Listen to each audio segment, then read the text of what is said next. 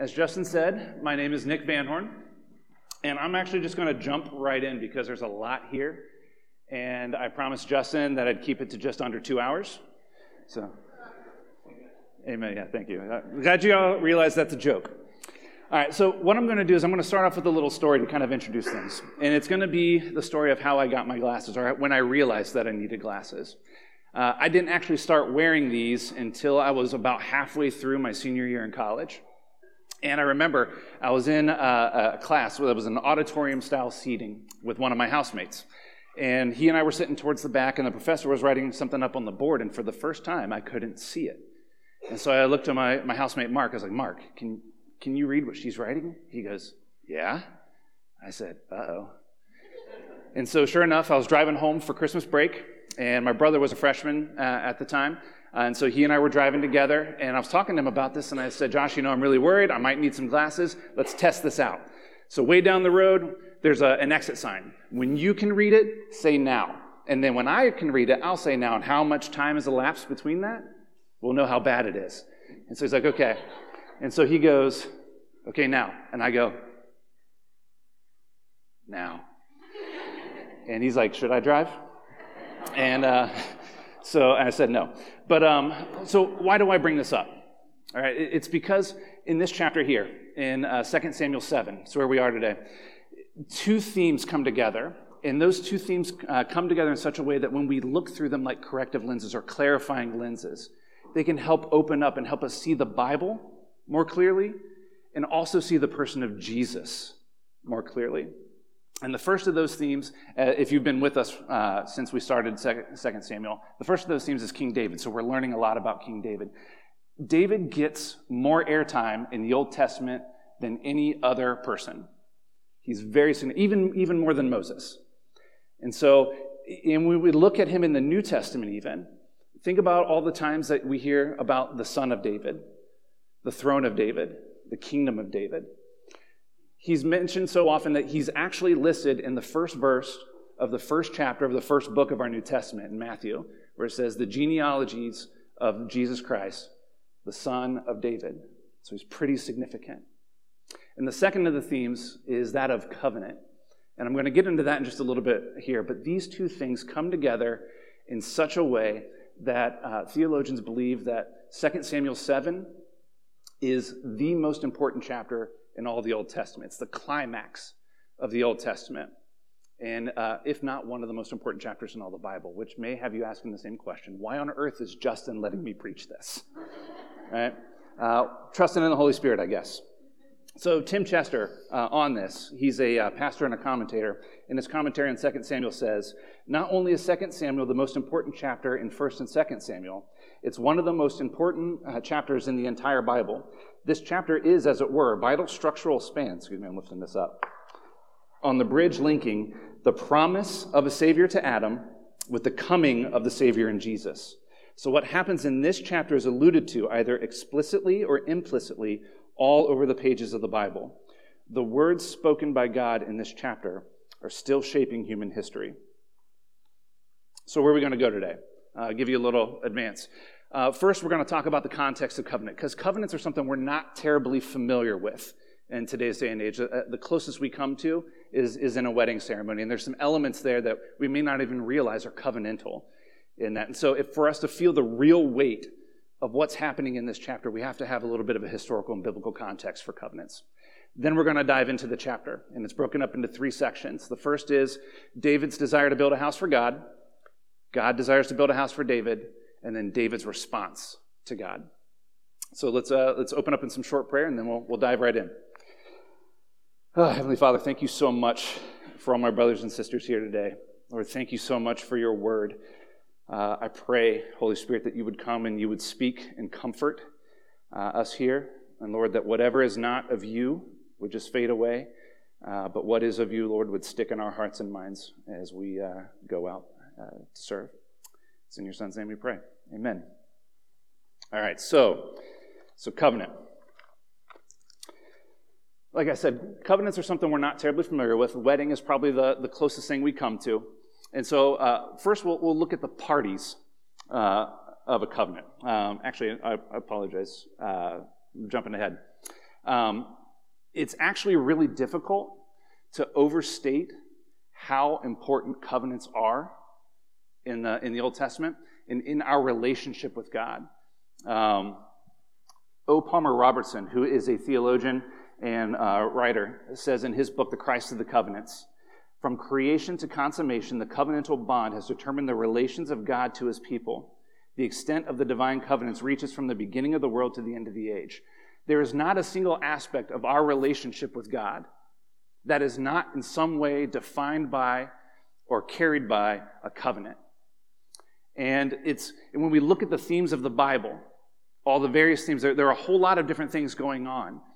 Uh, covenants are the things that hold them together. So when we think about uh, even the, the arc of Scripture, creation, fall, uh, redemption, consummation, these various themes are linked and held together by covenants. Uh, Michael Horton, who's a professor at Westminster Seminary in California, writes, uh, what unites them, these various themes that we find in Scripture, is not itself a central dogma, a ma- uh, but a matrix of beams and pillars that hold together the structure of biblical faith and practice.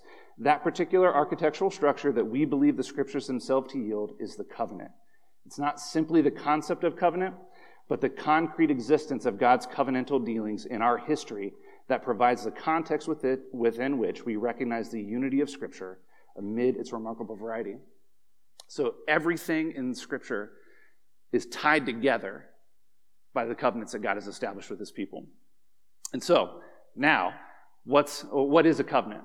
Well, a covenant is a form of ancient Near Eastern uh, treaty or pact. And there are typically two parties to a covenant in the ancient Near East. And so the first was a, called a suzerain, or sort of a high king. And uh, often what would happen is this high king would go to a smaller neighboring nation, and rather than say, hey, we're going to go to war, I'm going to kill you and take over, he would enter into a covenant with the lesser king called a vassal. And uh, that would prevent war, but what the, the vassal was promising was faithfulness to this, this greater king in exchange for protection, right? And the vassal, all the responsibilities of the covenant fell upon the vassal. And the vassal would also make the covenant on behalf of his people, as the representative head of his people, okay?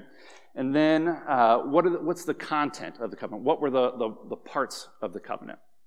Well, first, Uh, we have the the vows and stipulations, and actually, it's important that I point out not every uh, not every single one of these elements that I'm going to cover here are found in every single covenant, and this is not an exhaustive list. These are the key components that we regularly find uh, in the Scriptures uh, as as part of covenants. But first is the vow and stipulations, the promise that the vassal would make to the greater king, uh, the things that he would promise to do.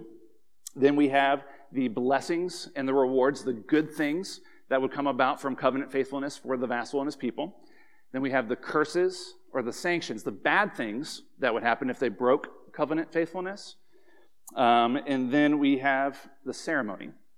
And the ceremony was one of the most important parts.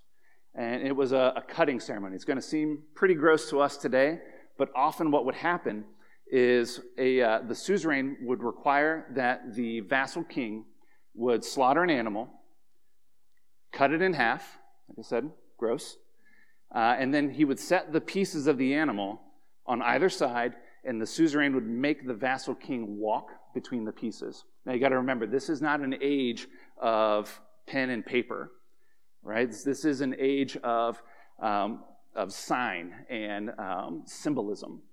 So they, they couldn't document this and pass out papers to everybody. And so what the vassal would do in this, or what he was enacting out, was the covenant curses that would fall upon him and his people should he fail to keep covenant faithfulness. In other words, the suzerain would cut him in half and walk between the pieces. Amazing. Yes. Um, and uh, this, this cutting ceremony was so intricately tied into the making of a covenant that they would use the phrase, cut a covenant. Uh, and often we, we read in Scripture and other ancient Near Eastern texts that even the verb cut, the, the Hebrew verb karat, to cut, would be used to, uh, by itself without covenant, be used to uh, indicate the, the establishment of a covenant. And so when we kind of tie this back to weddings, right, we, we have the vows, right? Um, the, the blessings, I think, are implied, the curse is implied.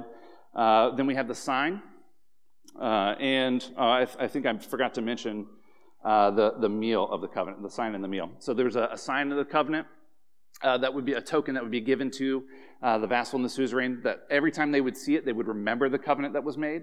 And then often they would share a meal together to ratify the establishment of the covenant. And so um, meals represented a, a lot more then than they did to, than they do today. It was to sit and have a meal with someone was to ha- have political or social alliance with them, and so that was often how they ratified covenants. So anyway, we have uh, uh, the sign of the covenant for the, the ring, and then we have the meal of the covenant where the two families come together in a wedding, uh, share a meal together, symbolizing the, the coming of the two families into one. And then for our wedding, we had a cutting ceremony where after we cut the cake, Jen made me walk between the pieces. And just so you know, I find that joke a lot funnier than she does. Um, but you're surprised there, right? All right, so that's that's the historical context. What about the biblical context of covenants? All right, well, there is one overarching goal that God is trying to reach, and we, that we read in Scripture, that he's moving all history toward this end. And that is the end of him creating a people for himself that he will dwell with, being their God and him uh, and them being his people. He's creating a people for himself to dwell with, and everything that God does is driving toward that end. And the median of him, uh, the medium of him con- completing that is covenant. That's the mode in which he he completes this task. And so, while we see a lot of different covenants throughout Scripture, there are some primary ones I want to cover to give, give you context. And these covenants are not individually standing on their own. They're progressive. They're moving toward a goal. They're, they're building upon one another. And so the first one that we see is the covenant of creation, or what Jeremiah refers to as the covenant of night and day. And in this covenant, God is creating an existence for his people. Now this, the, the creation account stands in stark contrast to the surrounding nations, the deities of the surrounding nations. It's the covenant of night and day because there are regular patterns. There's, there's peace, there's order, in the place that God has created for his people to exist. Next, we have the uh, the Adamic covenant, and that comes in two parts. The first is uh, referred to as the Edenic Eden uh, covenant, the covenant before the fall, where God has placed uh, Adam and Eve in the garden. He gives them the cultural mandate: go forth, be fruitful, multiply, fill the earth, subdue it, create culture. He gives his people something to do. He gives his people purpose, and he places them in a place of relationship with him. Uh, and he gives them uh, the stipulation, you may eat of any tree, uh, the vow of any tree, except the tree of uh, knowledge of good and evil, and the curse. The day in which you eat of it, you will surely die.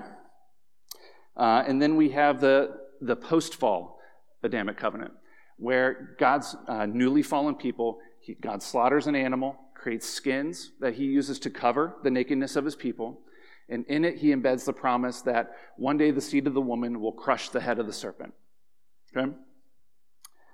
Then we have the Noahic covenant, where God is reaffirming his, his uh, creation covenant. He's uh, wiped the earth clean of evil, starting over with Noah, and he sets his bow in the sky as the sign of his covenant.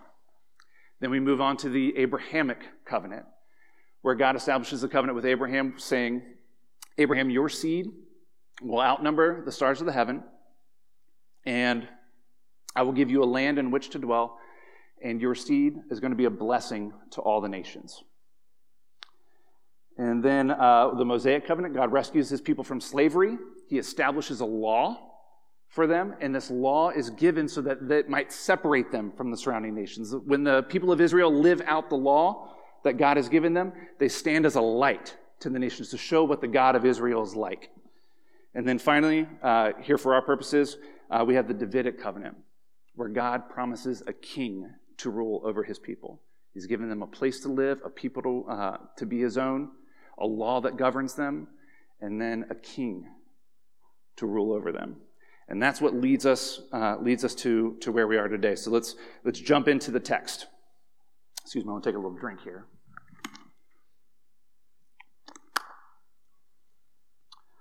So the first part is uh, Second Samuel seven, verses one through three. Now when the king lived in his house, and the Lord had given him rest from all his surrounding enemies, The king said to Nathan the prophet, "See now, I dwell in a house of cedar, but the ark of God dwells in a tent." And Nathan said to the king, "Go, do all that is in your heart, for the Lord is with you." All right, so if you haven't been tracking with us uh, through throughout Second Samuel, I'll give you just a quick recap of what's happened that's led us to this point. First, anybody who was seeking David's life, Saul in particular, is now dead. Any rival that David had to the throne is either dead or has bent the knee to him. He's united the, the nation of Israel into one that had, had split. And uh, he set up his capital in Jerusalem.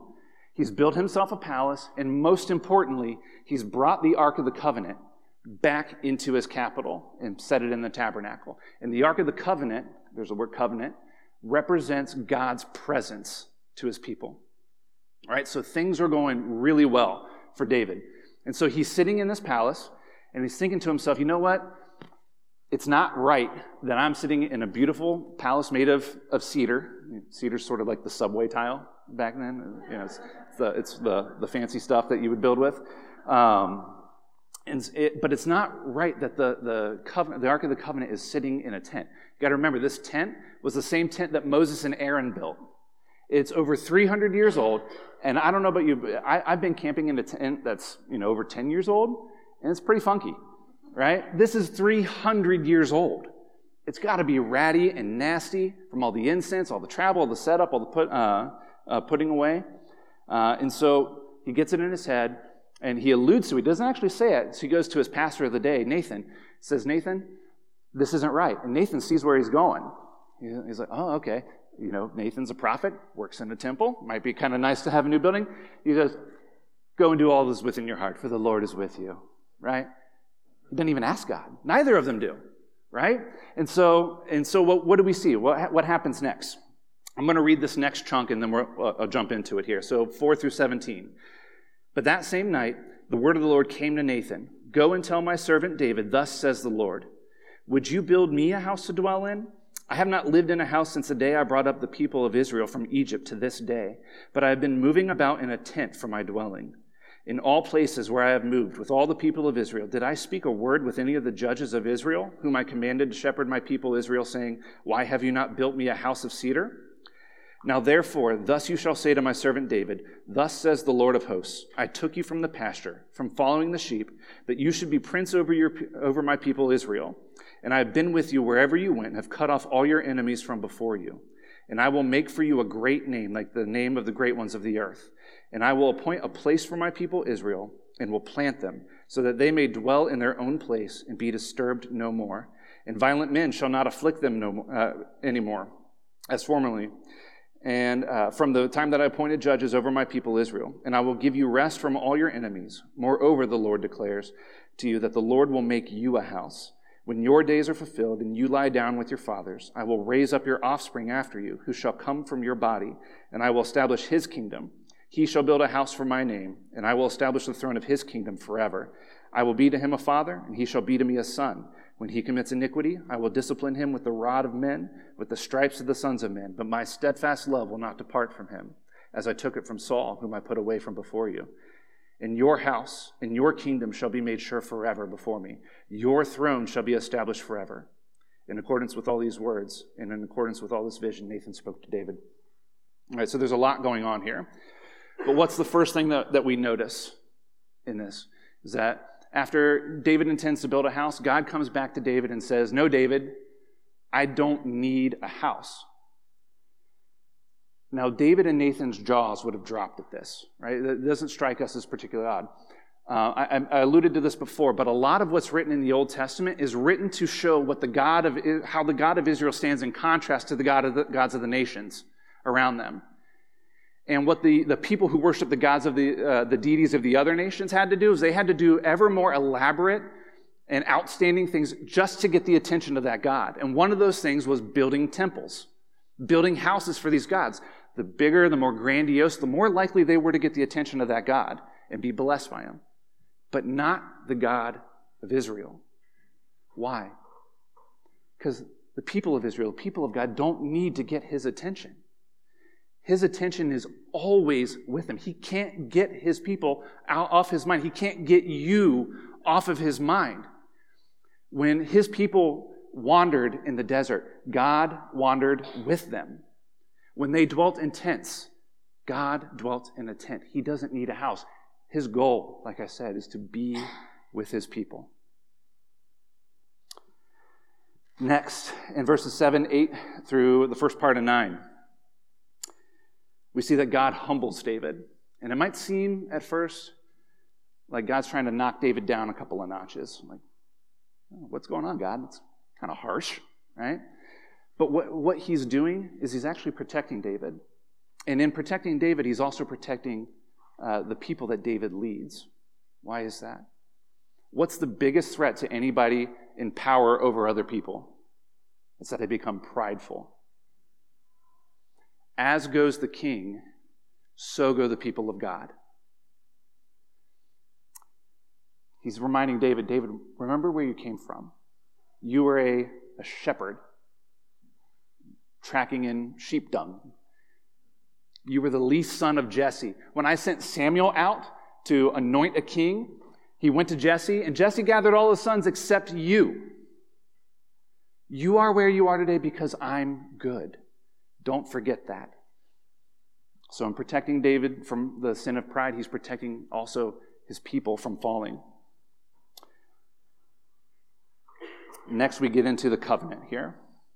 Uh, seven, uh, the second part of seven nine through the rest, and like I said, there's a lot happening here, so I'm going to try and, and break it out here. So then, in verse nine, God begins the transition in this. He transitions from what he uh, has done for David to what he will do for, uh, for David. And he's going to make a great name for him. Now, I already sort of touched on that at the beginning, so I, I won't hit on that anymore. It's obvious that God followed through on that promise. David's name is great. Even people who don't go to church know about King David. Uh, and then in verse uh, ten through eleven, seemingly out of nowhere, he inserts this promise about planting his people in the land. And how does that flow with the rest of this? Well, it's because the success of the people and their faithfulness to God in ancient Israel is, is often measured by whether or not they're dwelling in the land that God has given them. When the king is faithless and the people follow suit, they're removed from the land. This is the land that God promised Abraham as part of the covenant that he established. And so, so long as they remain faithful, they will dwell in the land. So this is a measure of their success. He's saying, I will plant you in this land. And so the land is also tied to the faithfulness of the king. And then, verses twelve through seventeen, he moves into this promise to David, where he says he's going to build a house for David. First, I just, I want you to feel the sheer weight of grace that's in this. David says, I want to build a house for God. God, I want to do something for you. And God says, no, I'm going to build you a house. God serves his people. He doesn't need them to serve him. And so God uses a play on words here. He said, I will build you a house. Now, David's already sitting in a house of cedar. So what's he mean? He means a lineage, a, a kingship, a throne for David that his line will stay in forever. And God uses some uh, some specific words here. The, the word that the E S V here translates as offspring is the Hebrew word zerah, and it means seed. And uh, this this would have brought David and Nathan's minds directly to the two previous covenants. First would have been the, the covenant God established with Abraham, where God said Abraham's seed is going to outnumber the earth, and Abraham's seed is going to be a blessing to the nations. Well, in saying this and using the word seed for David's uh, kingship, he's saying that, David, your seed is going to be the one who rules over the seed of Abraham. And then second, the second time we see the word seed used in a covenant is back in the garden after the fall, where God promises that the seed of the woman will crush the head of the serpent. And so God is saying, David, your seed will crush the head of the serpent. Then he says, uh, David's seed will be the one to build God's house. And I'll come to ba- that, back to that in just a moment. And then finally, God uh, says he will establish uh, David's seed's throne forever, David's throne forever. And he uses the word forever three times there. And three, the number three has significance in ancient Israel. It was a number of completion, of wholeness. And so what God is saying there is, as surely as I am God, I will do this. When I say forever, I mean forever. But any of you who, who are familiar with the story might know that there's a problem. Sure enough, uh, David's son, Solomon, does come to the throne, sits on his father's throne, and uh, Solomon does indeed build a house for God, and he leads Israel to the height of its glory. It's the jewel of the nations. People come from all over the world to come and hear the wisdom of Solomon, to see the splendor of the temple that he's built. But it doesn't even make it one generation after David before the wheels come off. As I said, uh, so as goes the king, so go the people of God. Well, Solomon began to lust after the gods of his wives. And he led his people Israel with him in this idolatry. And so what happens? The nation of Israel split up. And then we see uh, faithless king after faithless king after faithless king come into power. A couple bright spots in there, but on the whole, bad kings who uh, chase after the nations and how they do things. And so what eventually ends up happening is the people of God are, are removed from their land, the temple is destroyed, and the people of Israel are left thinking, God, didn't you say forever? I thought you said forever. And so looking back on this, uh, in his in his prophecy, Isaiah came to a realization. It's uh, this is a, a verse we're all going to be familiar with. Uh, Isaiah nine, six through seven, we read it at Christmas. Uh, it's, "For unto us a child is born, to us a son is given, and the government shall be upon his shoulder, and his name shall be called Wonderful Counselor, Mighty God, Everlasting Father, Prince of Peace. Of the increase of his government and of peace there will be no end, on the throne of David and over his kingdom, to establish it and to uphold it with justice and with righteousness from this time forth and forevermore." What Isaiah realized, what God told Isaiah, is that there, if there is to be a truly faithful king that will always lead God's people into the worship of God, into the presence of God, that king would have to be God himself. And this is why uh, we see embedded within every single one of the covenants the shadow of Jesus. What, what Paul wrote in Second Corinthians one twenty was that for all the promises of God find their yes in Jesus. And what are the promises of God but the covenants, right? So let's go back. Let's take a look at this. When we look at the creation account, who is Jesus but the Word of God? God created by His Word. Jesus is the Word of God, as we read in John one one. "In the beginning was the Word, and the Word was with God, and the Word was God. He was in the beginning with God. All things were made through Him, and without Him was not anything made that was made. In Him was life, and the life was the light of men. The light shines in the darkness, and the darkness has not overcome it." And then Paul, reiterating upon this in Romans and Colossians, says, "For from Him, and through Him, and to Him, Jesus, are all things, and in Him all things hold together." Then let's take a look at the, the Adamic covenant, the Edenic covenant. Who is Jesus but the tree of life? When we abide in Him, when we take of Him and eat, so what we're representing in uh, in the Lord's Supper, we take of Him, we eat, we have eternal life. We remain in the presence of God. And then, after the fall, who is Jesus but the animal that was slain by God's own hand? The, the God's people had made fig leaves, uh, coverings of fig leaves, but God made them a covering that was better. He used the slain animal to make skins, a better covering than they could make for themselves. And then who is Jesus but the seed of the woman who crushes the head of the serpent? The serpent is the one who brought sin and death and separation from God, and Jesus is the one who reverses that curse. He brings life and connection with God. And then when we look in the Noahic covenant, after the, uh, after the fall, the Noahic covenant, who is Jesus but the better ark that brings us through the waters of God's wrath into God's presence? And when God set His bow in the sky, that bow was aimed toward heaven.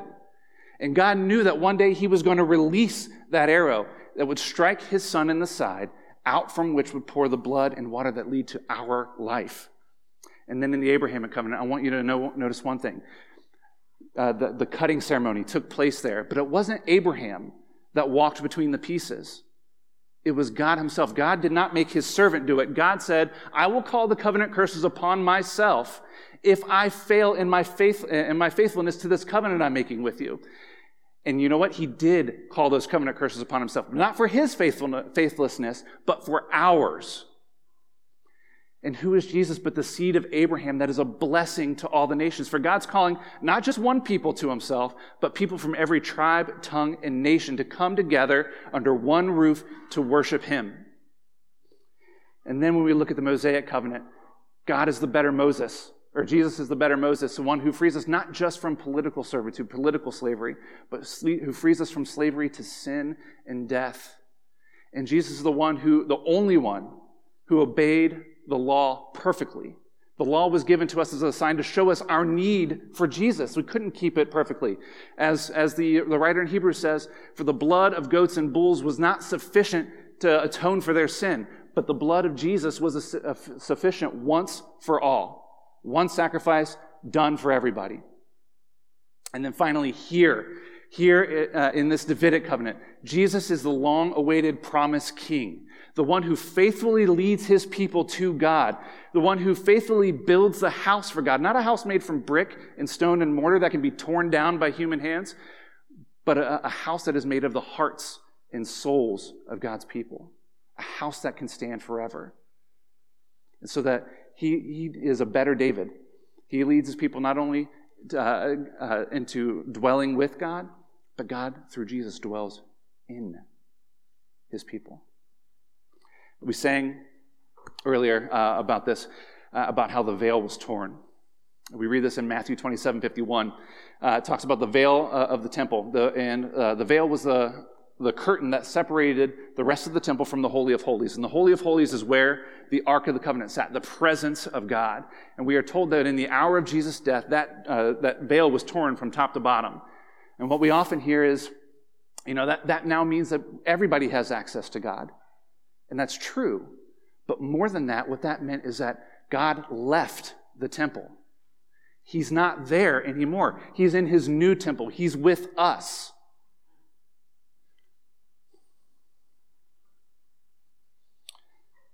So, what's our response to this? Uh, and we'll, we'll get that from David's response here. Uh, just because of time, I'm not going to read uh, the, the verse there. Uh, you can read it. I think it'll be up here on the next slide, or if you've got your Bibles. It's uh, verses eighteen through uh, twenty-nine. But what is it that we can learn from David's response to this promise? And the first I would say is that uh, we see in verses eighteen and twenty-three that David remembers God's faithfulness. One of the most consistent commands that we read in Scripture is to remember. Why? Because as the hymn says, prone to wander, Lord, I feel it, prone to leave the God I love. Our hearts are prone to forget the goodness of God. So uh, God has established some things that help us remember. The sign and the meal of the covenant. In the Old Testament, the sign was circumcision. The meal was the Passover. But today we have baptism and the Lord's Supper. And Uh, this is why when um, Jesus established baptism, we often like to think of baptism as our declaration to God and to, to the world what we believe and who we are. And it can certainly be that.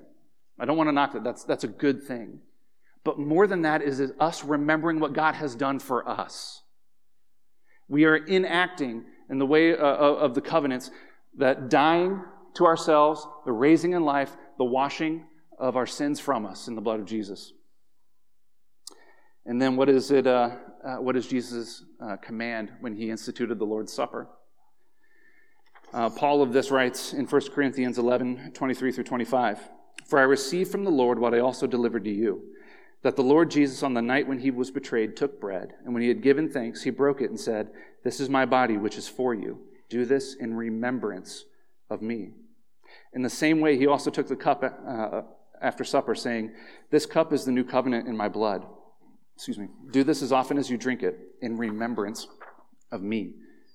When we uh, when we live out the sacraments, we are again calling that grace of God down on us. That's why the Reformers referred to the uh, the, the sacraments as the means of grace.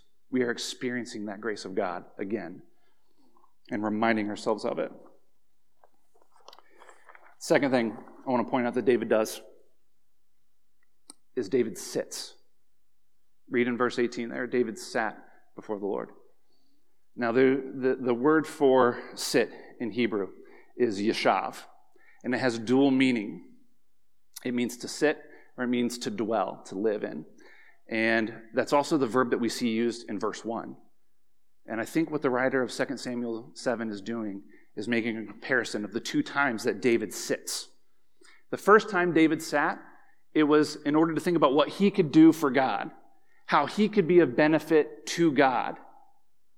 But as God told him, I don't need anything, David. You don't need to, you can't add anything to me. But the second time David sits, it's an awestruck wonder of what God has done for him. Now, I don't want to say we, we can't serve God. We absolutely are called to serve God.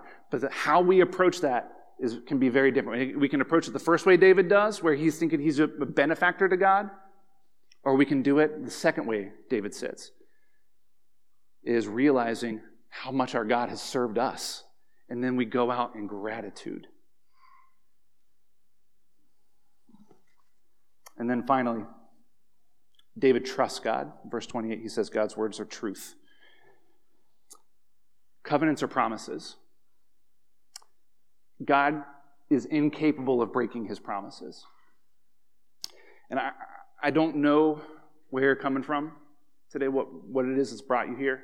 If you've been a, a Christian for a long time, but maybe you're in a place where you're asking like the Israelites did, God, I thought you said forever. I thought you, I thought you said this good, you had good things for me. I want you to know you can trust God. And then also, maybe you're here and you're thinking, I'm not sure where I stand on this whole God thing or this whole Jesus thing. I want you to know you can trust God. How do I know? It's because God gave his son for you. There, there was a quote that I missed uh, that I kind of blew through. But it was the definition uh, that O. Palmer Robertson gives to a covenant. And that definition is, it's a bond in blood, sovereignly administered. You know how you can trust God? Because he has bound himself to you in the blood of his son. Well, let's close in prayer here as the, the band comes back up.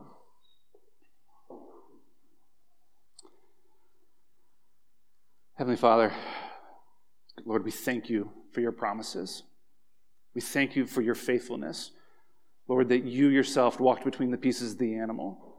Lord, that you sent your son for us. I pray, Lord, that as we leave here to go out and serve, Lord, it wouldn't be from a heart of a duty, but a heart of gratitude that's thankful for all the ways that you serve us. It's in Jesus' name we pray. Amen.